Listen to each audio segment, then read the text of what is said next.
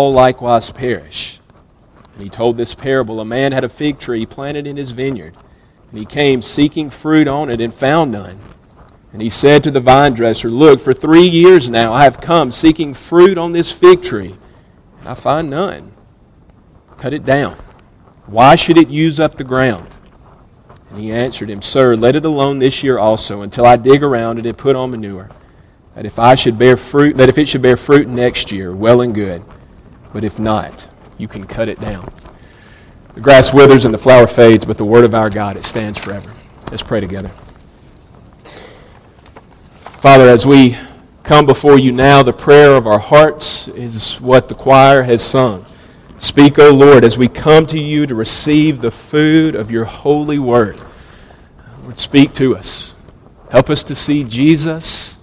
Lord, help us to leave this place not the same as we entered. Help us to leave changed as we look by repentance to our Savior. We ask these things in Jesus' name. Amen. Well, if you were to come to my house right now, uh, really, if you were to come to our house in the past week or so, uh, when you pulled in the driveway, you would see in our backyard a tree just lying out there that is it's down in the backyard. Now, it's important for me that you understand uh, that that tree did not fall by chance, uh, that it didn't fall when the storm came through on Tuesday, but that tree is there because it was cut by these two hands. Yes, by these two hands. I walked in the house and I said, Renee, I just chopped down a tree with an axe. She said, Okay. And she moved on to the next thing. I said, Wait, wait, wait, wait, wait. I don't think you understand. I chopped it down with an axe. She was still unimpressed. But you guys know exactly what I'm talking about right now. That is man work with a capital M A N. Man work. I was Paul Bunyan out there chopping down trees. It was amazing. But the point of this story is not to show off my obvious manliness, but it is to say to you that the tree itself is one that I had been watching uh, for several years now. Uh, about three or four years ago, in the winter, the top came out of it, and I just assumed that it would die, and I was ready to chop it down then. Uh, but it turns out uh, when spring came uh, that it budded, that it put on flowers. It's, it's, a cottonwood or a dogwood or one of those trees that has flowers on it. And so it put on flowers, and then it put on new leaves, and I thought, well, I'll leave it one more year. Well, the next winter came, same thing. More of it fell off. It looked like it was dying. Turns out same thing. It's still living. So this has gone on all of this time. But, but this year, I walked past it recently and I noticed about eye level on me, the middle of the tree was rotten. And now that makes me chopping it down with the axe far less impressive. But, but, it was dead. And so I thought, you know what? It's time. It was a pitiful sight anyway. All the limbs had fallen off, so it was basically just a stick sticking straight up in the air. Uh, but it was obviously time for the tree to come down. If the tree doesn't bear fruit, then what good is the tree? Now, that gets us right to the heart of our passage today, uh, where Jesus, really building off what he began in the verses that we considered last week, you remember there, uh, he declared the certain reality of his return. He declared the certain reality of what he would bring with him when he comes the judgment that is to come. And so, in doing that, he challenged us all to be ready, to be ready for that return. Well, here he continues to build on that, and now he gives his hearers and he gives us uh, what we may call a test of our readiness. In other words, he's going to show us the, the attitudes and the evidence of readiness that should be present in our lives if we truly are looking to that, that second coming, if we really are aware of the judgment that is to come. Now, in the one sense, in this way, this is a very practical passage to us, right? You know, you may have left last week saying, okay, I understand that I need to be ready, but how exactly do I get there? What exactly does that look like? Well, here, Jesus gives us that. He, he gives us evidence of, of what our lives should be. And so, in that way, this is, this is very practical for us. It's very helpful to us. But, friends, I also want you to notice that, that once again, this is a very daunting passage. Uh, this is a passage that should weigh very heavy on us as we consider it. Yes, Jesus is going to give us the, the evidence of readiness in our lives, but He's also, once again, as He did last week, going to show us the terrible consequences that are the reality if we fail to acknowledge the truths that He's given us, if we fail to live in readiness for His second coming. I understand that, that that's not very uplifting to us in a way. But, friends, it, it is my prayer today that, that when we leave this place, that each of us, that you, you will know beyond a shadow of a doubt where you stand. Friends, the reality is, is, is these two passages in these two weeks, he's not pulling any punches here. He's not, he's not speaking in ways that, that are unclear. It's clear as it can be. And so, my prayer is that you will know. You will know where you stand with Jesus today. Is it the fruit or is it the axe? I appreciate that. Is it the fruit or is it the axe? Well, let's look at it together. First thing in this passage I want you to see is, is terrible tragedy. Terrible tragedy. You see it there in verses 1 through 5.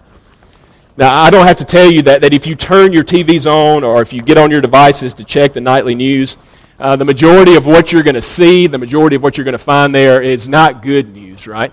Uh, we, we get frustrated with the news. We get frustrated with broadcasters because we say, well, all they're going to show us is the bad stuff. They're not going to talk about any of the good stuff. And we know to some degree know that that's true. Uh, but I would submit to you there's a reason that they do that.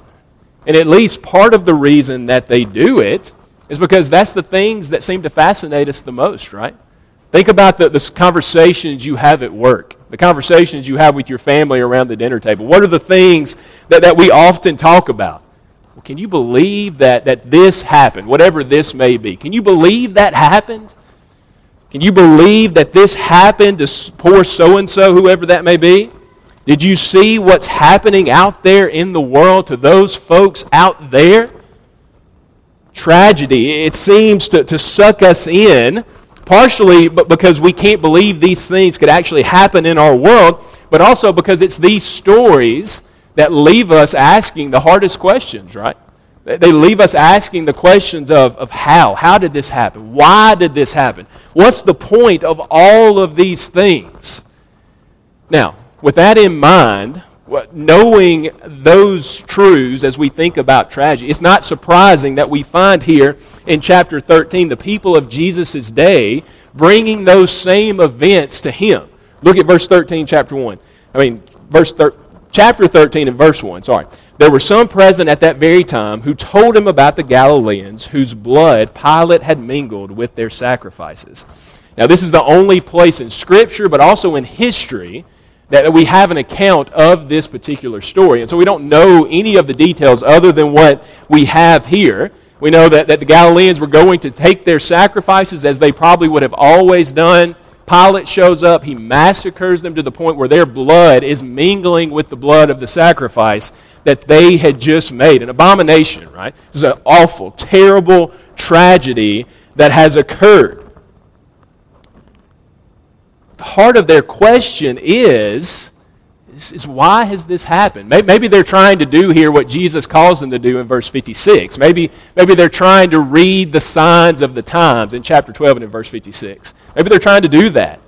But the point is, is, is why has this happened? They're trying to, to make heads and tails of it. But notice, notice that Jesus doesn't use this as an opportunity to speak about people out there per se, but he uses it as an opportunity to speak to individuals. He, he does it as an opportunity to say, hey, you better look at your own heart. Yes, why has this happened to them? That's not the question. The question is there in verse 2, and it says, And he answered them, Do you think that these Galileans were worse sinners than all the other Galileans because they suffered in this way. In other words, do you think they're just getting what they deserve? That's a very Jewish way of thinking. It's also a very modern way of thinking, too. People just get what they deserve, right? Karma. They're just going to get exactly what they deserve. It's the same concept that he gives us there uh, in verse 4. He says, Are those 18 on whom the tower in Siloam fell and killed them? Do you think they were worse offenders than all the others who lived in Jerusalem? Again, do you think they're just getting what they deserve? Look, we, we need to pause here. We need to consider this a minute. On one hand, we know that tragedy is often a result of sin, right? Our own personal sin. If I cheat on my taxes right now, which I have not gotten to Bradley yet, and that is a bad thing, but if I cheat on them, the tragedy that will ensue if I get caught, I lose my job, lose my family, go to jail, whatever it may be, that will be directly because of my sin, right? Directly because of the things that I'll have to suffer, the consequences of those sins. And so we know that sometimes that is the case. And the Bible doesn't hide from that. Think of David and, and his uh, sin with Bathsheba. What happens to that child? He had to suffer the consequences of it, and he knows it too. But the point that Jesus is making here is that's not always the case. Tragedy is not always because of our own personal sin. Think about Job. You know, his friends come to him and they, they imply these same things. You have done this and this and this, and so if you will repent, God will re- relinquish this. He, he, will, he will stop this. Job says, No, I have done none of those things. It was not a result of his sin. It's the same thing in John chapter 9. Remember, the, the disciples, they see this man who is, is blind, and they say, Lord, who has sinned? Is it his parents or is it him? So that this man was born this way? Jesus said, No one sinned, but this has been this way so that God might be glorified, right? And so, again, the, the point here is that sometimes tragedy is simply because we live in a lost and fallen world. Sometimes it happens so that God might be further glorified. In all of it, Jesus somehow is further glorified. And I think, as one commentator says, that, that leads us to say at least part of the point that Jesus is getting to here is that we, as Christians or as people, we can't make moral judgments about the suffering of others. Certainly, we are called to call sin sin, but, but we cannot begin to, to speak to why these things are happening definitively. We don't know people's hearts, and we also don't know what God is doing. So we have to leave that between the person and the Lord. But the other and more important part of this that, that Jesus is getting to is that if we're going to begin to speak about the sins of others, if we're going to begin to speak about sin in general, the first place we need to look is not out there somewhere, at some people out there. The first place that we must look is where? Here. It's in our own hearts. Jesus says we begin with ourselves. Look at verse 2 again. He says, uh, because they, do you think the Galileans were worse sinners uh, than other Galileans because they suffered in this way? Verse 3 No, I tell you, but unless you repent, you will all likewise perish. Verse 5 No, I tell you, but unless you repent, you will all likewise perish. In other words, no matter how you may view yourself this morning, no, no matter how good you may think you are, the truth is, is that apart from Jesus Christ, you are a sinner. And I am too. Every single one of us, all of humanity, by worldly terms, you may not be that bad. Even by biblical terms, you may not have committed sins that are as egregious as others. But friends, the reality is is that in word and in thought and in deed, even now, even this morning, you have fallen far short of God's glory. You have sinned whether it is capital murder or whether it is a little white lie. And the question is is what does that sin deserve? It's death, right? The Bible is clear. The wages of sin is death. Death in a physical sense. Adam and Eve, they sinned, and so death entered the world. But here, Jesus has in mind something far greater, some, something far more permanent. This is not temporary death, but this is eternal, cosmic death. This is final judgment, complete judgment that Jesus has in mind here. He's saying, rather than looking at the events of the world and saying, who sinned? What, what's wrong with those people? We better look at the events of the world and say, where do I stand? Where is my heart?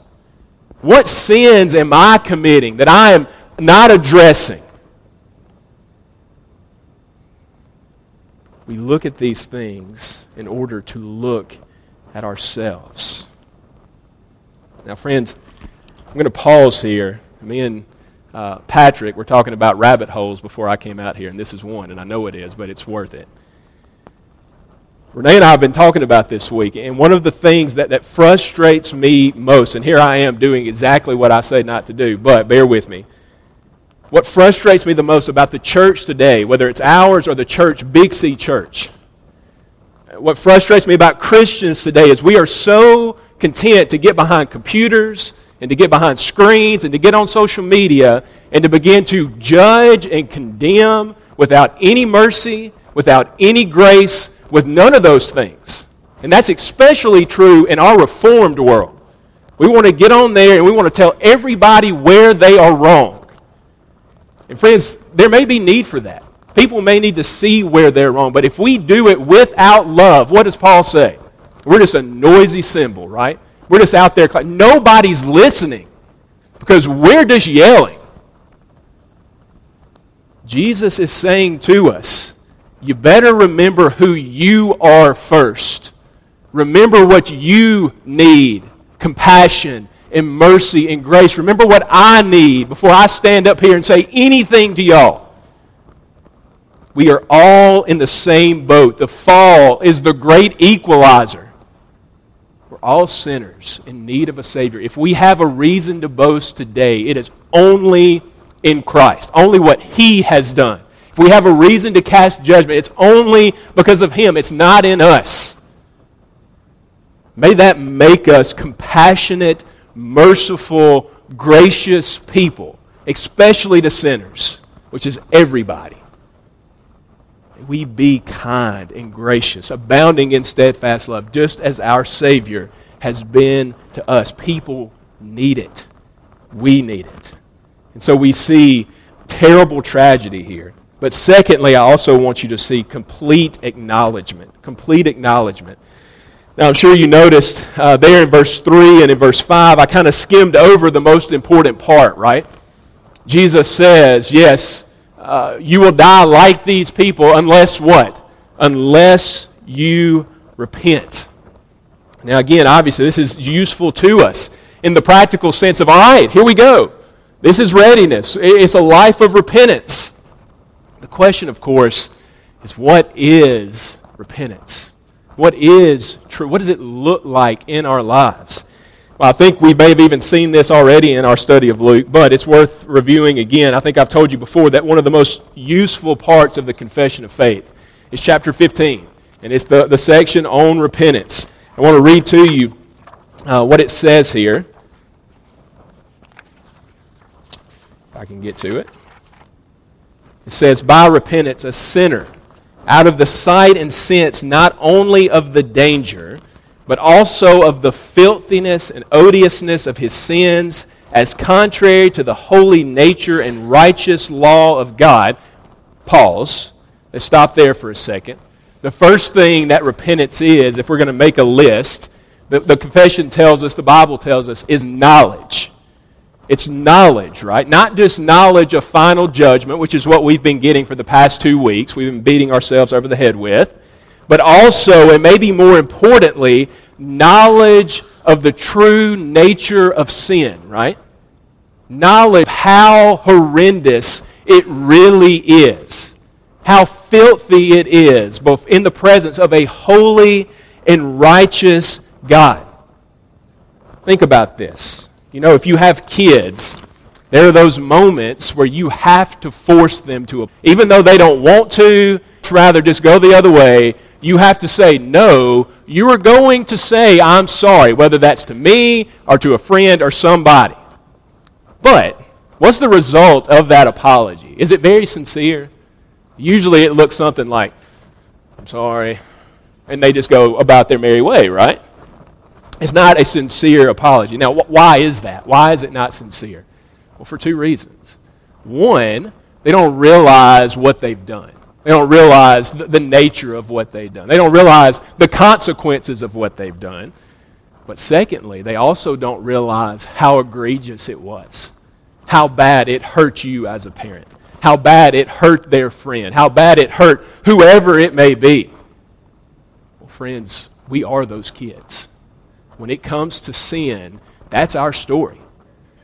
We sin and we sin and we sin, we mess around with it, never knowing how egregious it is, what an affront it is to our holy God. We mess around with it, never knowing how it grieves his heart for us to sin in this way. We're like, again, I'm sorry, kids, I'm picking on you today. But again, we're like kids with an ant hill, especially boys. Have you ever noticed, and men, we're like this too, so we, I, it's not just kids. But if there's an ant hill around, what are kids going to do? Boys. They're either going to stick their hand in it, or they're going to put a stick in it, or they're going to kick it. Something's going to happen. That is until they get the ants on them, right? Then they have to face the consequences. Then they realize, hey, this hurts. This is not a good thing for me to do. Friends, sin is that ant hill. We mess around with it. We, we toy with it. C.S. Lewis talks about this, right? We, we mess around with all of these things in the world, never knowing that, that, that it's ants, that it's going to hurt, that it's going to do bad things in our lives. We don't know the weight of sin. So we don't feel the need to repent. So, friends, we need knowledge. Sin is an affront to God. And as John Owen says, unless we are killing it, it will be killing us. Knowledge. Secondly, repentance is also sorrow. It's knowledge, but then it's sorrow for that sin. Again, the confession says, And upon the apprehension of his mercy in Christ, to such as are penitent, so grieves for and hates his sin, as to turn from them all unto God purpose, purposing and endeavoring to walk with him in all the ways of his commandments. Now, notice here, it, it, connects it immediately to where? It connects it to the cross. Knowledge is expanded here so that when we see, uh, we can see what mercy cost. Friends, hear me now, because this is, this is important. Sin is so awful that in order to deal with it once and for all, what did God have to do? Send his only Son, Son whom he loved dearly from all of eternity. He had to send his Son to take our place. The pain, the suffering that Jesus experienced, to whatever degree we can fathom that. And friends, it is not to a very high degree, but whatever degree we can that was the pain and the suffering that I deserved. That was the pain and the suffering that you deserved. It was my sin he died for. It's very specific. Now, again, that causes us two reactions. First, it should cause us, as we've seen, great sorrow. Our hearts should be broken to know that Jesus had to die in our place. The Son of God became man to die for me. It's my sins that put him there. I'm as guilty as Pilate. I'm as guilty as any Jew that was there in those days. Our sin that hung him on the cross. May that break our hearts. Now, with that broken heart, not only do we have knowledge and sorrow, but thirdly, it leads us to confession. It leads us to confession. And I don't mean this in the way that, that we so often hear it with our, our Roman Catholic brethren. This is not going to a priest or to me and confessing your sins, though that may be necessary. That may be something that you need to do. But here, here, it, it is private confession of his sins to God, praying for the pardon thereof, upon which, and the forsaking of them, he will find mercy.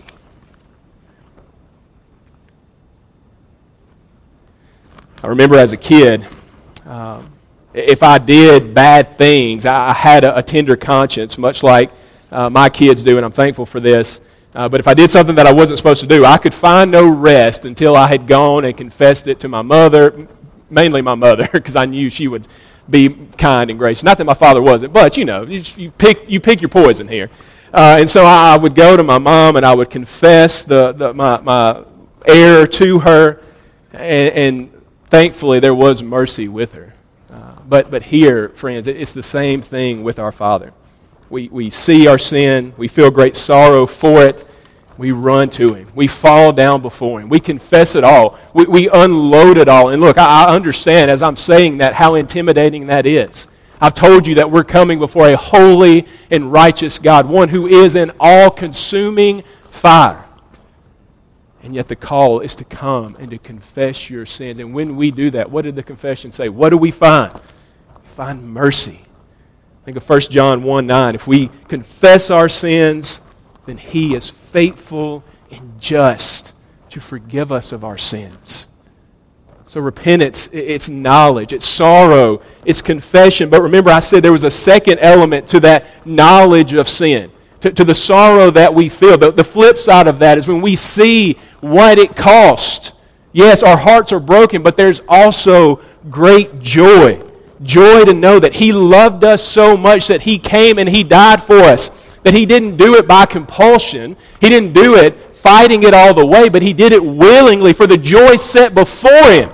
He went to the cross for you and I. Friends, that's a reason to rejoice. That's a reason to shout and to sing. But fourthly, it's also a reason to break away from sin. It's a reason to turn to Him and follow Him wherever He will go. And this is the heart of repentance. What is repentance? It's turning from sin, asking for forgiveness, but we can't leave it there because we'll just keep going the way we're going. It's asking for forgiveness and turning to Jesus and walking with Him everywhere we go, following our Savior. If we look to the cross, if we see what He's done there, friends, why would we not follow Him? Why would we not walk with Him? He has loved us with so great a love. How can we not? How can we not turn away from these things that are hurting us and turn to the only one who can save us? The Christian life is one of faith and repentance. Being ready means faith and repentance. I want to read to you from one more place, then I'll be done reading, okay? J.C. Ryle in his commentary, eh, commentary he says, Have we ourselves repented? We live in a Christian land. We belong to a Christian church. We have Christian ordinances and means of grace. We have heard of repentance with the hearing of the ear, and that hundreds of times. But have we ever repented? Do we really know our sinfulness? Do our sins cause us any sorrow? Have we cried to God about our sins and sought forgiveness at the throne of grace? Have we ceased to do evil and broken off from our bad habits? Do we cordially and heartily hate everything that is evil? These are serious questions. They deserve serious consideration. The subject before us is no light matter, nothing less than life. Eternal life is at stake. If we die impotent and without a new heart, we had better never have been born. If we never yet repented, let us begin without delay see complete acknowledgement. Friends, have you repented? Have you confessed your sins to God? Have you fallen before Him with a broken heart and laid it all on the line? There's mercy, there's grace with Him. So we see a terrible tragedy, we see complete acknowledgement, and then thirdly and finally and quickly, we see necessary fruit. Necessary fruit. Now, to reinforce all that he has said and all that he has shown us up until this point, he tells this parable in verses 6 through 9. And let me read it to you one more time just to refresh your mind. It says, And he told this parable A man had a fig tree planted in his vineyard, and he came seeking fruit on it and found none. And he said to the vine dresser, Look, for three years now I have come seeking fruit on this fig tree, and I find none. Cut it down. Why should it use up the ground? And he answered him, Sir, let it alone this year until I dig around it and put on manure. Then, if it should bear fruit next year, well and good. But if not, then you can cut it down. Now, I think this is clear enough. I think we're safe to, to cut right to the chase here. What Christ is saying is that true repentance, true faith, it will bear fruit in our lives. It will demonstrate itself as we turn and walk with our Savior. Now, obviously, we need to be careful here because fruit does not save us any more than repentance saves us. They are the result of what Christ has done for us, being reminded of us of that with repentance very well. It is the result of what Christ is working in our hearts, the Holy Spirit in us. But it is necessary. This is what James is saying in James chapter 2. You claim to have faith without works? Well, faith, if you, if, it's, if you don't have any works, then it's dead. We start with faith, to be sure, God's work. But friends, fruit is necessary. Think of Galatians chapter 5, the fruits of the Spirit, joy and kindness and patience and all those things. If He's working in us, and that's the reality of our salvation, then we can be sure that we will not be the same as we were before. This fruit is necessary. But at the same time, sin is still with us, right? And so, this process of sanctification, you know as well as I do, it is slow and it is frustrating, and it seems that we're making very little progress. We go back, we go forward, then we go farther back. It's, it's very difficult and it's frustrating. But again, who saves us? Not our fruit. Oh, who saves us is Jesus. We, we, we move forward constantly looking to who? Looking to Him who has loved us so well. Friends, we do need to recognize here the other side of this. Yes, Christ is faithful to, to complete that good work that He started in us. He's faithful to bring the fruit forth. But notice, if He finds us with no fruit, what's the result? Owner says here, cut it down.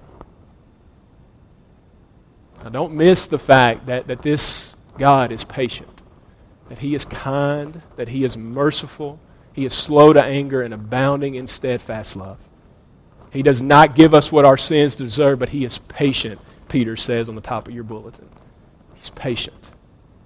But, friends, even that patience will not last. What we have seen over the past two weeks is there is a day coming where that patience will end.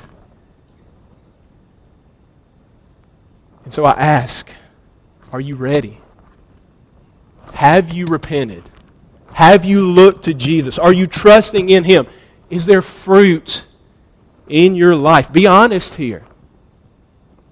Look, I know it's time to go, but, but as we conclude, if you'll allow me, I want to say to you this morning uh, that the past two weeks, the, the passages that we've been in, really all of Luke chapter 12, but it's weighed heavy on my heart.